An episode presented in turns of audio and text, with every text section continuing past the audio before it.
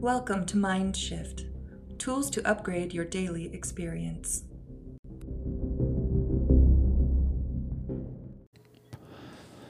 Hello, this is Cody with Mindshift, and I just wanted to come on this morning and talk about self love and how we talk to ourselves, the narrative we have about ourselves, and everything that we want to accomplish with what we have. So, for example, with our bodies, I think a lot of us have this self narrative of everything that we're not, everything that we would like to be, uh, the problem areas of, of our bodies, and all that.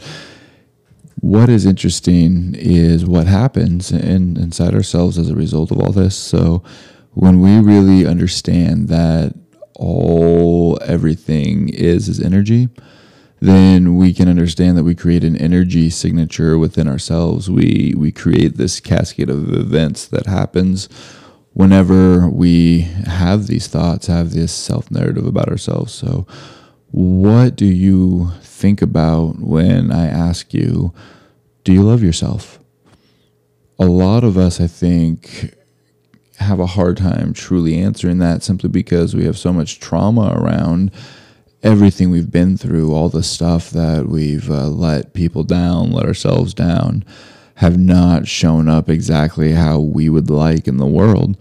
And as a result of all of these thoughts, we we have these uh, things called genetic expressions, and uh, in in the world of epigenetics, what happens is is you flip these switches, you go into these different brain states, and this brain state of of not enough uh, makes us relive this experience of, of when we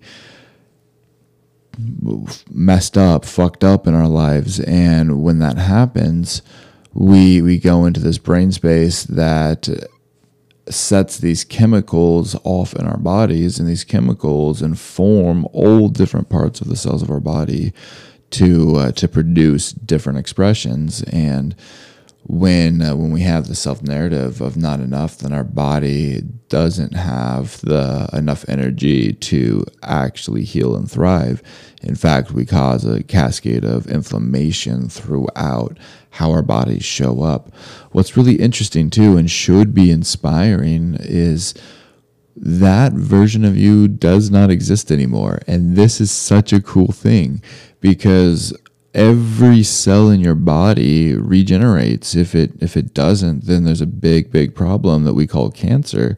So your cells are constantly dying off and regenerating. Uh, every every minute, every hour, every day, you have cells that die off and cells that regenerate, and every part of you is brand new. It, sometimes it takes a few minutes, sometimes it takes a few years. And this is so cool. It means that that version of you that you may think is not enough literally does not exist.